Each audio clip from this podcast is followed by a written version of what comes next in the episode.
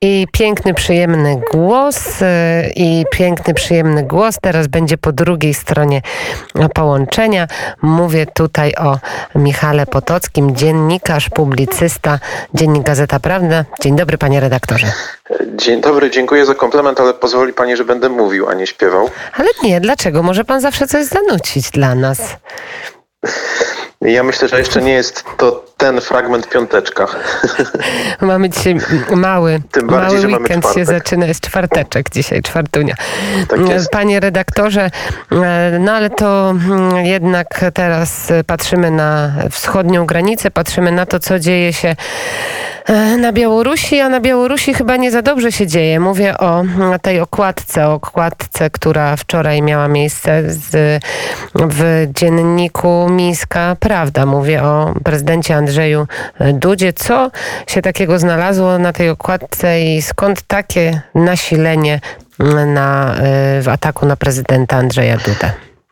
W tym, w tym wtorkowym wydaniu Miejskiej Prawdy Andrzej Duda został wystylizowany na zdjęciu okładkowym na Hitlera. Dorobiono mu z kodu kreskowego, tak jakby doklejono kod kreskowy pod nos, który miał y, przypominać charakterystyczny wąs y, przywódcy nazistów i to była tak naprawdę kolejna z serii takich okładek bardzo brutalnie atakujących, atakujących y, w zasadzie nawet nie tylko Polskę, ale szerzej państwa od zachodu graniczące z Białorusią. Wcześniej była okładka na 17 września, 30, na 17 września, czyli na rocznicę agresji radzieckiej na Polskę, e, która od tego roku jest na Białorusi oficjalnie świętowana jako Dzień Jedności Narodowej.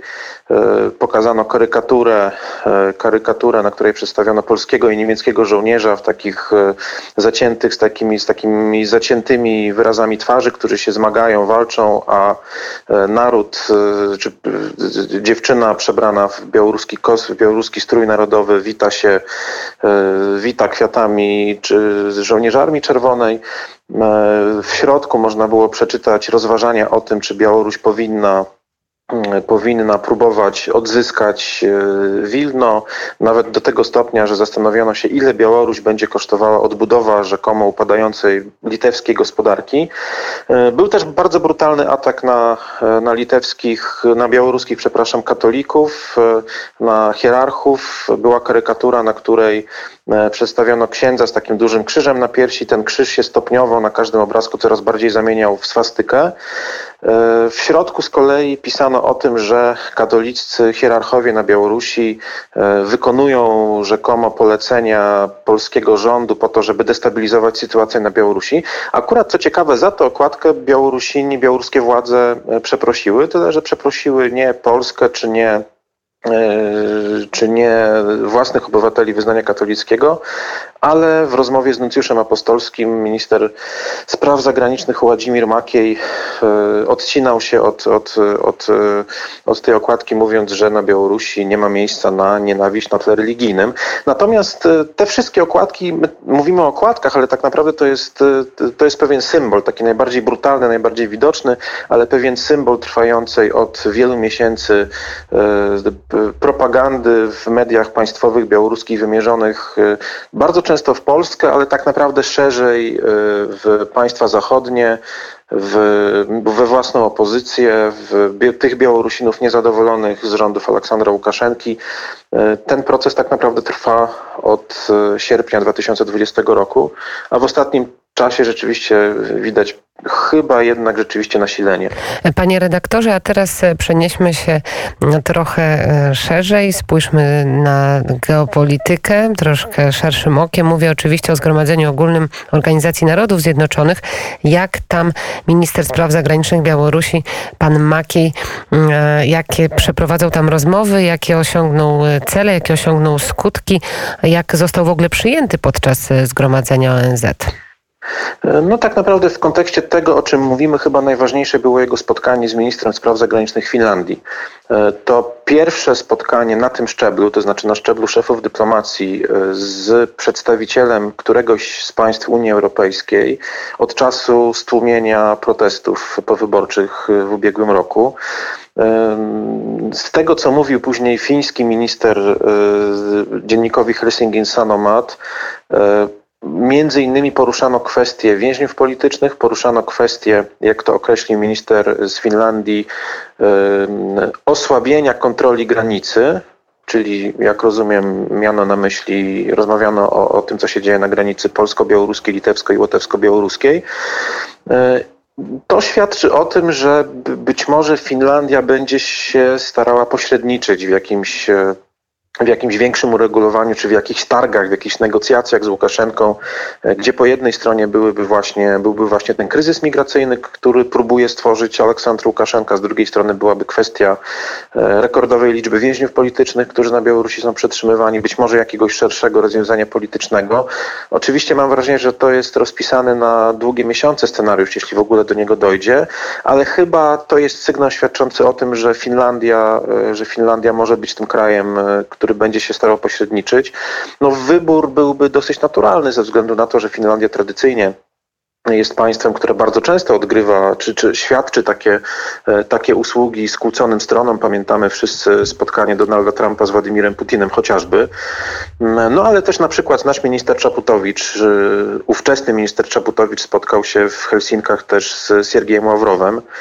E, swego czasu, więc e, wybór tego kraju byłby, byłby w sumie naturalny i chyba rzeczywiście coś może być na rzeczy, bo z drugiej strony też ludzie reżimu dają do zrozumienia, że być może mogą przynajmniej część tych więźniów politycznych e, ułaskawić, uwolnić, stawiając oczywiście pewne warunki.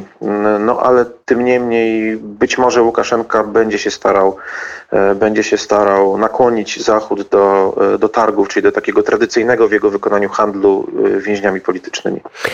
I jeszcze ważna informacja, o której pan poinformował y, przed godziny. Parlament Ukrainy z kolei no, troszeczkę w innym kierunku teraz patrzymy. Przyjął dziś ustawę, która się odnosi o, do oligarchów. Ludzie, którzy są właśnie za nich uznawani, nie będzie wolno finansować partii politycznych ani brać udziału w prywatyzacji. No i teraz pytanie, jak i kto będzie wyznaczał, kto tym oligarchą jest, a kto tym oligarchą nie jest na Ukrainie?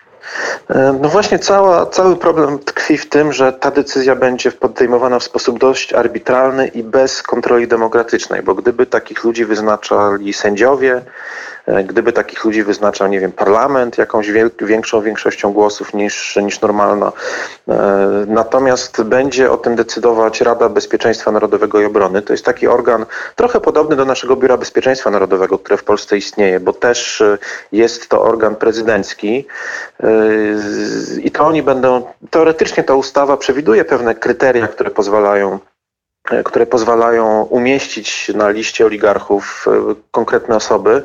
E, to są kryteria dotyczące wielkości majątku, to są kryteria dotyczące, przy czym o ile wielkość majątku można w jakiś sposób oszacować, y, wyznaczyć. O tyle już na przykład kryterium dotyczące udziału w życiu politycznym czy publicznym jest bardzo płynnym kryterium. Dlatego e, no, zwłaszcza przeciwnicy polityczni prezydenta Wołodymyra Zełańskiego i jego partii e, sądzą, że to będzie raczej skierowane wobec tych bogatych Ukraińców, którzy występują przeciwko Zełańskiemu, a wobec tych, którzy sobie jakoś tam ułożyli życie z, z prezydentem i, i, i, z rządem, e, może się tak zdarzyć, że za oligarchów uznani nie zostaną. E, pewnie z ostateczną oceną będzie trzeba poczekać. Też trzeba będzie poczekać z ostateczną oceną nie tylko na to, kto zostanie uznany za oligarchę, a kto nie zostanie uznany za oligarchę, ale też czy rzeczywiście uda się państwu ukraińskiemu uniemożliwić, e, uniemożliwić udziału tych ludzi w życiu politycznym, znaczy na przykład finansowanie partii politycznych, bo ja sobie jestem w stanie wyobrazić sytuację, w której e, oligarchowie mimo to będą obchodzić te zakazy i poprzez jakieś podstawione osoby czy firmy mimo wszystko e, te partie polityczne finansować.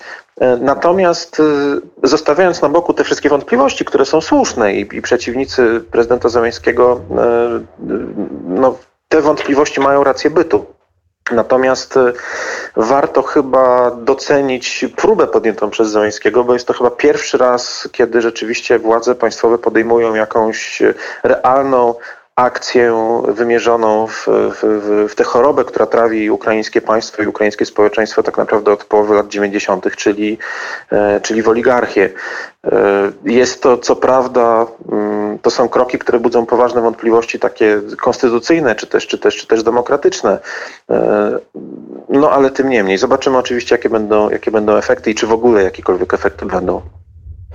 Będziemy tej sprawie się także przyglądać. Mówił o tym pan Michał Potocki, dziennikarz, publicysta, dziennik Gazeta Prawna, a także to, co chyba jest bardzo istotne i państwo w ten sposób też mogą pomóc, to autor książki, współautor mm, partyzanci, dziennikarze na celowniku Łukaszenki. Jak wiemy, zyski idą na pomoc mediom właśnie niezależnym na Białorusi. Bardzo dziękuję panu redaktorowi i zachęcam. Dziękuję do... za wspomnienie również o tej książce. Zapraszam do księgi księgarni, zwłaszcza internetowych, tam najłatwiej ją dostać i bardzo dziękuję pani redaktor za pamięć o tej książce. Mm, to jest pamięć także o tych, którzy robią e, bardzo ważną albo robili bardzo ważną pracę, a niestety im ją uniemożliwiono i musimy po prostu o tym pamiętać. Jeszcze raz dziękuję. Pan Michał Potocki e, był gościem dziękuję. popołudnia wnet. Do usłyszenia. Do usłyszenia.